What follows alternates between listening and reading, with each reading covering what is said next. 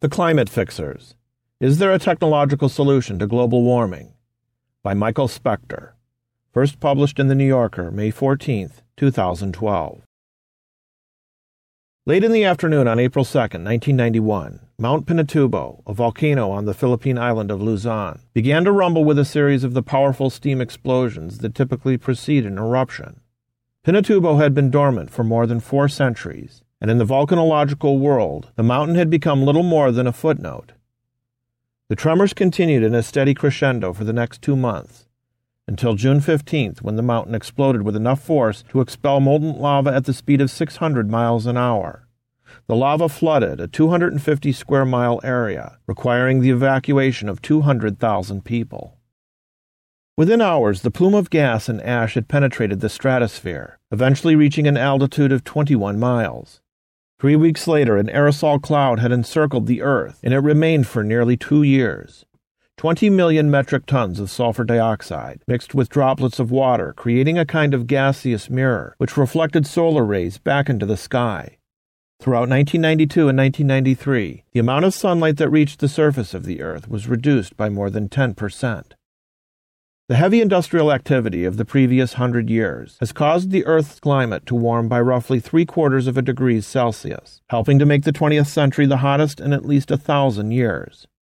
The eruption of Mount Pinatubo, however, reduced global temperatures by nearly that much in a single year. It also disrupted patterns of precipitation throughout the planet. It is believed to have influenced events as varied as floods along the Mississippi River in 1993 and later that year the drought that devastated the African Sahel. Most people considered the eruption a calamity. For geophysical scientists, though, Mount Pinatubo provided the best model in at least a century to help us understand what might happen if humans attempted to ameliorate global warming by deliberately altering the climate of the Earth. For years, even to entertain the possibility of human intervention on such a scale, geoengineering as the practice is known, has been denounced as hubris. Predicting long term climatic behavior by using computer models has proved difficult, and the notion of fiddling with the planet's climate based on the results generated by those models worries even scientists who are fully engaged in the research. There will be no easy victories, but at some point we are going to have to take the facts seriously. David Keith, a professor of engineering and public policy at Harvard and one of geoengineering's most thoughtful supporters, told me. Nonetheless, he added, it is hyperbolic to say that, but no less true. When you start to reflect light away from the planet, you can easily imagine a chain of events that would extinguish life on Earth. There's only one reason to consider deploying a scheme with even a tiny chance of causing such a catastrophe if the risks of not deploying it were clearly higher. No one is yet prepared to make such a calculation, but researchers are moving in that direction. To offer guidance, the Intergovernmental Panel on Climate Change, IPCC, has developed a series of scenarios on global warming. The cheeriest assessment predicts that by the end of the century, the Earth's average temperature will rise between 1.1 and 2.9 degrees Celsius. A more pessimistic projection envisages a rise of between 2.4 and 6.4 degrees, far higher than at any time in recorded history. There are nearly 2 degrees Fahrenheit and 1 degree Celsius, a rise of 2.4 to 6.4 degrees Celsius would equal 4.3 to 11.5 degrees Fahrenheit. Until recently, climate scientists believed that a 6 degree rise, the effects of which would be an undeniable disaster, was unlikely. But new data have changed the minds of many. Late last year, Fatih Birol, the chief economist for the International Energy Agency, said that current levels of consumption put the world perfectly on track for a 6 degree Celsius rise in temperature, Everybody, even school children, knows this will have catastrophic implications for all of us. Tens of thousands of wildfires have already been attributed to warming, as have melting glaciers and rising seas. The warming of the oceans is particularly worrisome. As Arctic ice melts, water that was below the surface becomes exposed to the sun and absorbs more solar energy, which leads to warmer oceans, a loop that could rapidly spin out of control. Even a 2 degree climb in average global temperatures would cause crop failures in parts of the world that can least afford to lose the nourishment. The size of deserts would increase along with the frequency and intensity of wildfires. Deliberately modifying the Earth's atmosphere would be a desperate gamble with significant risks. Yet the more likely climate change is to cause devastation, the more attractive even the most perilous attempts to mitigate those changes will become. We don't know how bad this is going to be, and we don't know when it's going to get bad, Ken Caldeira, a climate scientist with the Carnegie Institution, told me. In 2007, Caldeira was a principal contributor to an IPCC team that won a Nobel Peace Prize. There are wide variations within the models, he said. But we had better get ready because we are running rapidly toward a minefield. We just don't know where the minefield starts or how long it will be before we find ourselves in the middle of it. The Maldives, a string of islands off the coast of India, whose highest point above sea level is eight feet, may be the first nation to drown. In Alaska, entire towns have begun to shift in the loosening permafrost. The Florida economy is highly dependent upon coastal weather patterns. The tide station at Miami Beach has registered an increase of 7 inches since 1935, according to the National Oceanic and Atmospheric Administration. One Australian study published this year in the journal Nature Climate Change found that a 2 degree Celsius rise in the Earth's temperature would be accompanied by a significant spike in the number of lives lost just in Brisbane. Many climate scientists say their biggest fear is that warming could melt the Arctic permafrost, which stretches for thousands of miles across Alaska, Canada, and Siberia. There is twice as much CO2 locked beneath the tundra as there is in the Earth's atmosphere. Melting would release enormous stores of methane, a greenhouse gas nearly 30 times more potent than carbon dioxide. If that happens, as the hydrologist Jane C.S. Long told me when we met recently in her office at the Lawrence Livermore National Laboratory, it's game over. The Stratospheric Particle Injection for Climate Engineering Project, or SPICE, is a British academic consortium that seeks to mimic the actions of volcanoes like Pinatubo by pumping particles of sulfur dioxide or similar reflective chemicals into the stratosphere through a 12 mile long pipe held aloft by a balloon at one end and tethered at the other to a boat anchored at sea. The consortium consists of three groups at Bristol University, researchers led by Matt Watson, a professor of geophysics, are trying to determine which particles would have the maximum desired impact with the smallest likelihood of unwanted side effects. Sulfur dioxide produces sulfuric acid, which destroys the ozone layer of the atmosphere. There are similar compounds that might work while proving less environmentally toxic, including synthetic particles that could be created specifically for this purpose. At Cambridge, Hugh Hunt and his team are trying to determine the best way to get those particles into the stratosphere. A third group at Oxford has been focusing on the effect such an intervention would likely have on the Earth's climate. Hunt and I spoke in Cambridge at Trinity College, where he is a professor of engineering and the keeper of the Trinity College clock, a renowned timepiece that gains or loses less than a second a month. In his office, dozens of boomerangs dangle from the wall. When I asked about them, he grabbed one and hurled it at my head. I teach three dimensional dynamics, he said, flicking his hand into the air to grab it as it returned. Hunt has devoted his intellectual life to the study of mechanical vibration. His web page is filled with instructive videos about gyroscopes, rings wobbling down rods, and boomerangs. I like to demonstrate the way things spin, he said, as he put the boomerang down and picked up an inflated pink balloon attached to a string. The principle is pretty simple. Holding the string, Hunt began to bobble the balloon as if it were being tossed by foul weather. Everything is fine if it is sitting still, he continued, holding the balloon steady.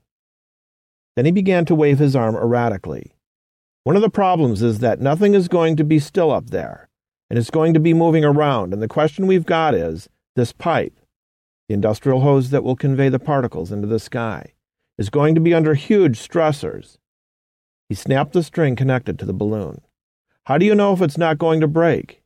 We are really pushing things to the limit in terms of their strength, so it is essential that we get the dynamics of motion right. Most scientists, even those with no interest in personal publicity, are vigorous advocates for their own work. Not this group. I don't know how many times I've said this, but the last thing I would ever want for this project I have been working on to be implemented, Hunt said. If we have to use these tools, it means something on this planet has gone seriously wrong. Last fall, the SPICE team decided to conduct a brief and uncontroversial pilot study. At least they thought it would be uncontroversial. To demonstrate how they would disperse the sulfur dioxide, they had planned to float a balloon over Norfolk at an altitude of a kilometer and send 150 liters of water into the air through a hose.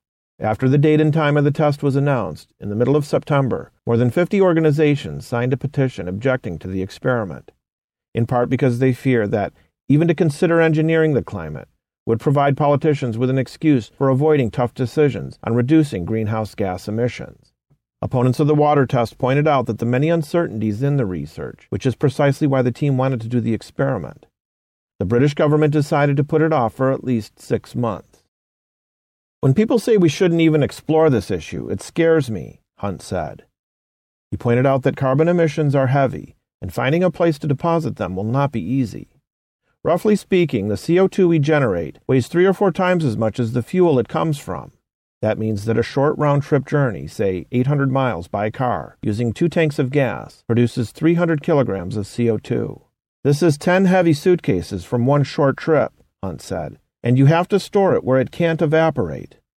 So I have three questions. Where are you going to put it? Who are you going to ask to dispose of this for you? And how much are you reasonably willing to pay them to do it? He continued. There is nobody on this planet who can answer any of those questions.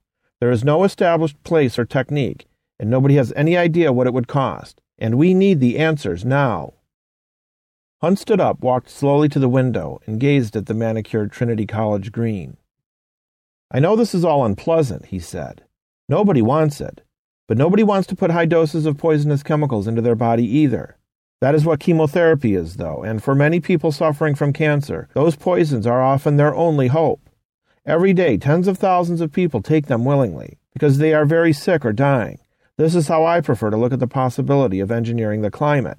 It isn't a cure for anything, but it could very well turn out to be the least bad option we are going to have.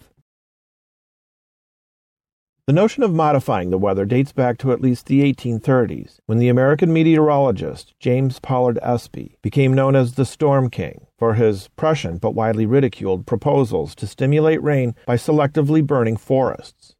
More recently, the U.S. government project Storm Fury attempted for decades to lessen the force of hurricanes by seeding them with silver iodide, and in 2008, Chinese soldiers fired more than a thousand rockets filled with chemicals at clouds over Beijing to prevent them from raining on the Olympics. The relationship between carbon emissions and the Earth's temperature has been clear for more than a century. In 1908, the Swedish scientist Svante Arrhenius suggested that burning fossil fuels might help prevent the coming ice age. In 1965, President Lyndon Johnson received a report from his Science Advisory Committee entitled Restoring the Quality of Our Environment that noted for the first time the potential need to balance increased greenhouse gas emissions by raising the albedo, or reflectivity, of the Earth. The report suggested that such a change could be achieved by spreading small reflective particles over large parts of the ocean. While such tactics could clearly fail, perhaps the greater concern is what might happen if they succeeded in ways nobody had envisioned. Injecting sulfur dioxide or particles that perform a similar function would rapidly lower the temperature of the Earth at relatively little expense. Most estimates put the cost at less than $10 billion a year. But it would do nothing to halt ocean acidification, which threatens to destroy coral reefs and wipe out an enormous number of aquatic species. The risk of reducing the amount of sunlight that reaches the atmosphere on that scale would be as obvious and immediate as the benefits. If such a program were suddenly to fall apart, the Earth would be subjected to extremely rapid warming, with nothing to stop it. And while such an effort would cool the globe, it might do so in ways that disrupt the behavior of the Asian and African monsoons, which provide the water that billions of people need to drink and grow their food. Geoengineering actually refers to two distinct ideas about how to cool the planet. First, solar radiation management focuses on reducing the impact of the sun. Whether by seeding clouds, spreading giant mirrors in the desert, or injecting sulfates into the stratosphere, most such plans seek to replicate the effects of eruptions like Mount Pinatubo's. The other approach is less risky and involves removing carbon dioxide directly from the atmosphere and burying it in vast ocean storage beds or deep inside the Earth. But without a significant technological advance, such projects will be expensive and may take many years to have any significant effect. There are dozens of versions of each scheme, and they range from plausible to absurd. There have been proposals to send mirrors, sunshades, and parasols into space. Recently, the scientific entrepreneur Nathan Myhrvold, whose company, Intellectual Ventures, has invested in several geoengineering ideas, said that we could cool the Earth by stirring the seas. He has proposed deploying a million plastic tubes, each about 100 meters long, to roil the water, which would help it trap more CO2. The ocean is this giant heat sink, he told me, but it's very cold. The bottom is nearly freezing. If you just stirred the ocean more, you could absorb the excess CO2 and keep the planet cold. This is not as crazy as it sounds. In the center of the ocean, wind driven currents bring fresh water to the surface so stirring the ocean could transform it into a well organized storage depot. The new water would absorb more carbon, while the old water carried the carbon it has already captured into the deep. The Harvard physicist Russell Seitz wants to create what amounts to a giant oceanic bubble bath. Bubbles trap air which brightens them which brightens them enough to reflect sunlight away from the surface of the earth. Another tactic would require maintaining a fine spray of seawater, the world's biggest fountain, which would mix with salt to help clouds block sunlight. The best solution, nearly all scientists agree, would be the simplest stop burning fossil fuels, which would reduce the amount of carbon we dump into the atmosphere. That fact has been emphasized in virtually every Earth that addresses the potential effect of climate change on the Earth. And there have been many but none have had a discernible impact on human behavior or government policy. Some climate scientists believe we can accommodate an atmosphere with concentrations of carbon dioxide that are twice the levels of the pre industrial era, about 550 parts per million. Others have long claimed that global warming would become dangerous when atmospheric concentrations of carbon rose above 350 parts per million. We passed that number years ago. After a decline in 2009, which coincided with the harsh global recession, carbon emissions soared by 6% in 2010, the largest increase ever recorded. On average, in the past decade, fossil fuel emissions grew at about three times the rate of growth in the 1990s. Although the IPCC, along with scores of other scientific bodies, has declared that the warming of the Earth is unequivocal, few countries have demonstrated the political will required to act perhaps least of all the United States, which consumes more energy than any nation other than China, and last year more than it ever had before. The Obama administration has failed to pass any meaningful climate legislation. Mitt Romney, the presumptive Republican nominee, has yet to settle on a clear position. Last year he said he believed the world was getting warmer and humans were a cause. By October, he had retreated. My view is that we don't know what is causing climate change on this planet, he said, adding that spending huge sums to try to reduce CO2 emissions is not the right course for us. China, which became the world's largest emitter of greenhouse gases several years ago, constructs a new coal burning power plant nearly every week. With each passing year, Goals become exponentially harder to reach, and global reductions along the lines suggested by the IPCC seem more like a pious wish, to use the words of Dutch chemist Paul Crutzen, who in 1995 received a Nobel Prize for his work on ozone depletion. Most nations now recognize the need to shift to a low carbon economy, and nothing should divert us from the main priority of reduced global greenhouse gas emissions, Lord Rees of Ludlow wrote in his 2009 foreword to a highly influential report on geoengineering released by the Royal Society, Britain's National Academy of Sciences. But if such reductions achieve too little too late, there will surely be pressure to consider a Plan B to seek ways to counteract climate effects of greenhouse gas emissions. While that pressure is building rapidly, some climate activists oppose even holding discussions about a possible Plan B, arguing, as the Norfolk protesters did in September, that it would be perceived as indirect permission to abandon serious efforts to cut emissions. Many people see geoengineering as a false solution to an existential crisis, akin to encouraging a heart attack patient to avoid exercise and continue gobbling fatty food while simply doubling his dose of Lipitor. The scientists' focus on tinkering with our entire planetary system is not a dynamic new technological and scientific frontier, but an expression of political despair, Doug Parr, the chief scientist at Greenpeace UK, has written. During the 1974 Mideast oil crisis, the American engineer Hewitt Crane, then working at SRI International, realized that standard measurements for sources of energy Barrels of oil, tons of coal, gallons of gas, British thermal units were nearly impossible to compare. At a time when these commodities were being rationed, Crane wondered how people could conserve resources if they couldn't even measure them. The world was burning through 23,000 gallons of oil every second. It was an astonishing figure, but one that Crane had trouble placing into any useful context. Crane devised a new measure of energy consumption, a three dimensional unit he called a cubic mile of oil. One cubic mile of oil would fill a pool that was a mile long, a mile wide, and a mile deep. Today it takes three cubic miles worth of fossil fuels to power the world for a year. That's a trillion gallons of gas. To replace just one of those cubic miles with a source of energy that will not add carbon dioxide to the atmosphere, nuclear power for instance, would require the construction of a new atomic plant every week for 50 years. To switch to wind power would mean erecting thousands of windmills each month. It is hard to conceive of a way to replace that much energy with less dramatic alternatives. It is also impossible to talk seriously about climate change without talking about economic development. Climate experts have argued that we ought to stop emitting greenhouse gases within 50 years, but by then the demand for energy could easily be three times what it is today 9 cubic miles of oil. The planet is getting richer as well as more crowded, and the pressure to produce more energy will become acute long before the end of the century. Predilections of the rich world, constant travel, industrial activity, increasing reliance on meat for protein, require enormous physical resources. Yet many people still hope to solve the problem of climate change just by eliminating greenhouse gas emissions. When people talk about bringing emissions to zero, they are talking about something that will never happen, Ken Caldeira told me because that would require a complete alteration in the way humans are built. Caldeira began researching geoengineering almost by accident. For much of his career, he has focused on the implications of ocean acidification.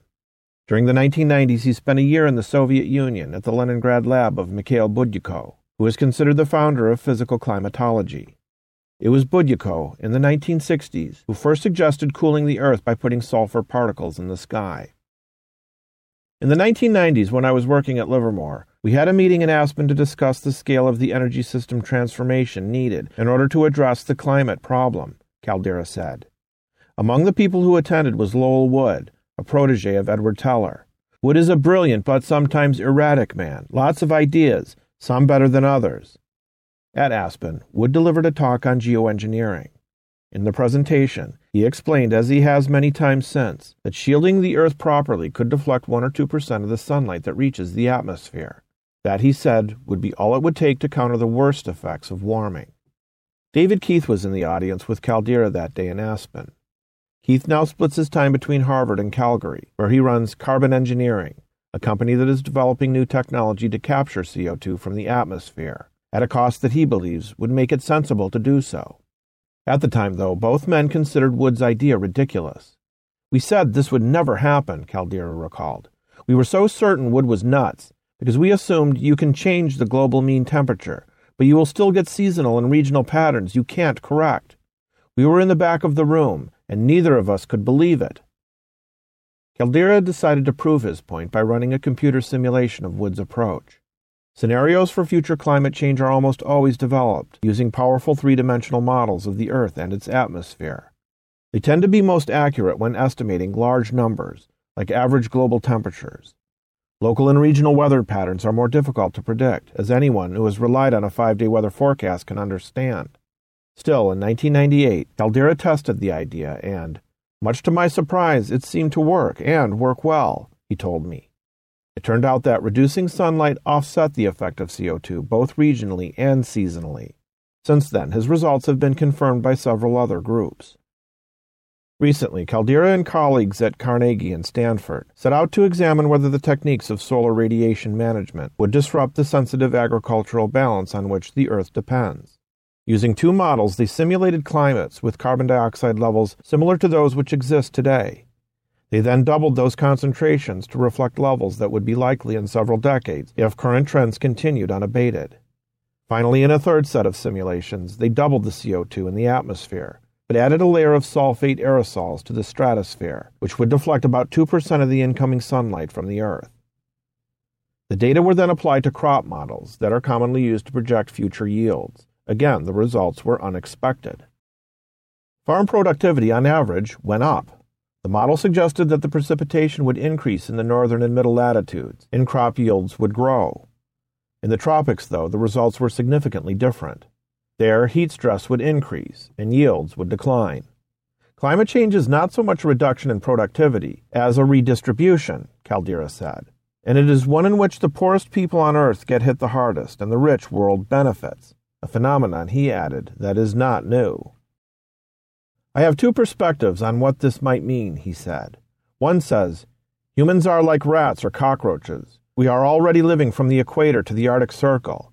The weather has already become 0.7 degrees warmer, and barely anyone has noticed or cares. And yes, the coral reefs might become extinct, and people from the Seychelles might go hungry. But they have gone hungry in the past, and nobody cared. So basically, we will live in our gated communities, and we will have our TV shows and chicken McNuggets, and we will be okay. The people who would suffer are the people who always suffer. There's another way to look at this, though, he said, and that is to compare it to the subprime mortgage crisis, where you saw that a few million bad mortgages led to a 5% drop in gross domestic product throughout the world. Something that was a relatively small knock to the financial system led to a global crisis. And that could certainly be the case with climate change. But 5% is an interesting figure because in the Stern Report, an often cited review led by British economist Nicholas Stern, which signaled the alarm about greenhouse gas emissions by focusing on economics, they estimated climate change would cost the world 5% of its GDP. Most economists say that solving this problem is 1 or 2% of GDP. The Clean Water and Clean Air Acts each cost about 1% of GDP, Caldeira continued. We just had a much worse shock to our banking system, and it didn't even get us to reform the economy in any significant way. So, why is the threat of a 5% hit from climate change going to get us to transform the energy system? Solar radiation management, which most reports have agreed is technologically feasible, would provide at best a temporary solution to rapid warming a treatment, but not a cure. There are only two ways to genuinely solve the problem by drastically reducing emissions or by removing the CO2 from the atmosphere. Trees do that every day. They capture carbon dioxide in their leaves, metabolize it in the branch system, and store it in their roots. But to do so on a global scale would require turning trillions of tons of greenhouse gas emissions into a substance that could be stored cheaply and easily underground or in ocean beds. Until recently, the costs of removing carbon from the atmosphere on that scale have been regarded by economists as prohibitive.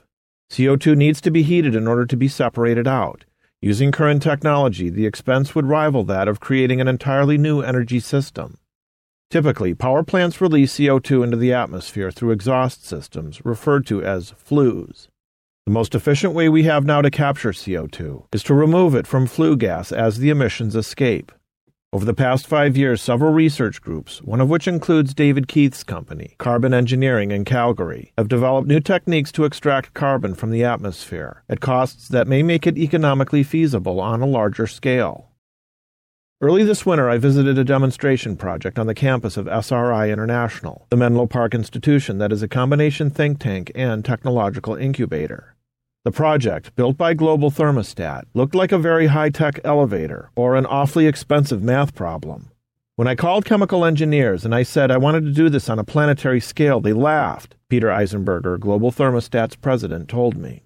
In 1996, Eisenberger was appointed the founding director of the Earth Institute at Columbia University, where he remains a professor of earth and environmental sciences. Before that, he spent a decade running the Materials Research Institute at Princeton University and nearly as much time at Exxon, in charge of research and development. He believes he has developed a system to capture CO2 from the atmosphere at low heat and potentially at low cost. The trial project is essentially a five story brick edifice specially constructed to function like a honeycomb. Global Thermostat coats the bricks with chemicals called amines to draw CO2 from the air and bind with it. The carbon dioxide is then separated with a proprietary method that uses low temperature heat, something readily available for free since it is a waste product of many power plants. Using low temperature heat changes the equation, Eisenberger said. He's an excitable man with the enthusiasm of a graduate student and the manic gestures of an orchestra conductor. He went on to explain that the amine coating on the bricks binds the CO2 at the molecular level, and the amount it can capture depends on the surface area. Honeycombs provide the most surface space possible per square meter. There are two groups of honeycombs that sit on top of each other.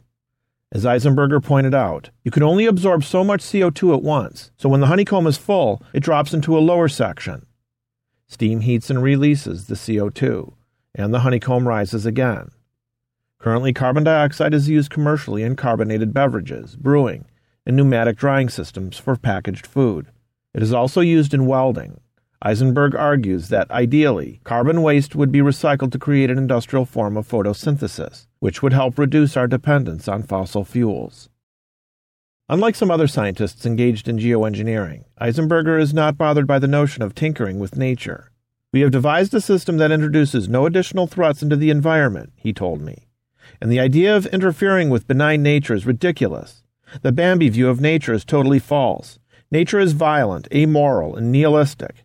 If you look at the history of this planet, you will see cycles of creation and destruction that would offend our morality as human beings. But somehow, because it's nature, it's supposed to be fine.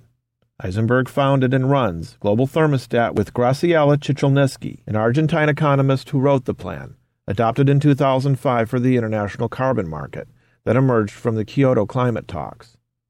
Edgar Bronfman Jr., an heir to the Seagram fortune, is Global Thermostat's biggest investor. The company is one of the finalists for Richard Branson's Virgin Earth Challenge Prize. In 2007, Branson offered a cash prize of $25 million to anyone who could devise a process that would drain large quantities of greenhouse gas from the atmosphere. What is fascinating for me is the way the innovation process has changed, Eisenberger said. In the past, somebody would make a discovery in a laboratory and say, What can I do with this? And now we asked, What do we want to design? Because we believe there is powerful enough knowledge to do it. That is what my partner and I did. The pilot, which began running last year, works on a very small scale, capturing about 700 tons of CO2 a year. By comparison, an automobile puts out about 6 tons a year. Eisenberger says that it is important to remember that it took more than a century to assemble the current energy system. Coal and gas plants, factories, and the worldwide transportation network that has been responsible for depositing trillions of tons of CO2 into the atmosphere. We are not going to get it all out of the atmosphere in 20 years, he said. It will take at least 30 years to do this. But if we start now, that is plenty of time. You would just need a source of low temperature heat. Factories anywhere in the world are ideal. He envisions a network of 20,000 such devices scattered across the planet. Each would cost about $100 million, a $2 trillion investment spread out over three decades. There is a strong history of the system refusing to accept something new, Eisenberger said. People say I'm nuts, but it would be surprising if people didn't call me crazy. Look at the history of innovation. If people don't call you nuts, then you are doing something wrong. After leaving Eisenberger's demonstration project, I spoke with Curtis Carlson, who for more than a decade has been chairman and chief executive officer of SRI and a leading voice on the future of American innovation. These geoengineering methods will not be implemented for decades, or ever, he said. Nonetheless, scientists worry that if methane emissions from the Arctic increase as rapidly as some of the data now suggest, climate intervention isn't going to be an option, it's going to be a requirement.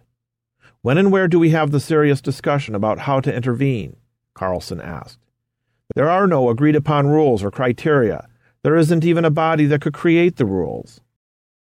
Over the past three years, a series of increasingly urgent reports from the Royal Society in the UK, the Washington based Bipartisan Policy Center, and the Government Accountability Office, among other places, have practically begged decision makers to begin planning for a world in which geoengineering might be their only recourse. As one recent study from the Wilson International Center for Scholars concluded, at the very least, we need to learn what approaches to avoid, even if desperate. The most environmentally sound approach to geoengineering is the least palatable politically. If it becomes necessary to ring the planet with sulfates, why would you do all that at once? Ken Caldeira asked. If the total amount of climate change that occurs could be neutralized by one Mount Pinatubo, then doesn't it make sense to add 1% this year, 2% next year, and 3% the year after that? He said. Ramp it up slowly throughout the century, and that way we can monitor what is happening.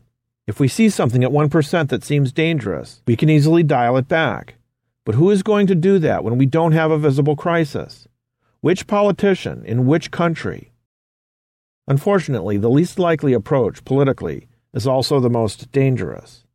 Do nothing until the world is faced with a cataclysm, and then slip into a frenzied crisis mode. The political implications of any such action would be impossible to overstate. What would happen, for example, if one country decided to embark on such a program without the agreement of other countries? or if industrialized nations agreed to inject sulfur particles into the stratosphere and accidentally set off a climate emergency that caused drought in China, India, or Africa. Let's say the Chinese government decides their monsoon strength, upon which hundreds of millions of people rely for sustenance, is weakening, Caldeira said. They have reason to believe that making clouds right near the ocean might help, and they started to do that. And the Indians found out and believed, justifiably or not, that it would make their monsoon worse. What happens then? Where do we go to discuss that? We have no mechanism to settle that dispute. Most estimates suggest that it could cost a few billion dollars a year to scatter enough sulfur particles in the atmosphere to change the weather patterns of the planet. At that price, any country, most groups, and even some individuals could afford to do it. The technology is open and available, and that makes it more like the Internet than like a national weapons program. The basic principles are widely published, the intellectual property behind nearly every technique lies in the public domain. If the Maldives wanted to send airplanes into the stratosphere to scatter sulfates, who could stop them? The odd thing here is that this is a democratizing technology, Nathan Myhrvold told me. Rich, powerful countries might have invented much of it, but it will be there for anyone to use. People get themselves all balled up into knots over whether this can be done unilaterally or by one group or one nation. Well, guess what? We decided to do much worse than this every day, and we decide unilaterally. We are polluting the earth unilaterally, whether it's life taking decisions like wars or something like a trade embargo. The world is about people taking action, not agreeing to take action. And frankly, the Maldives could say, fuck you all, we want to stay alive. Would you blame them? Wouldn't any reasonable country do the same?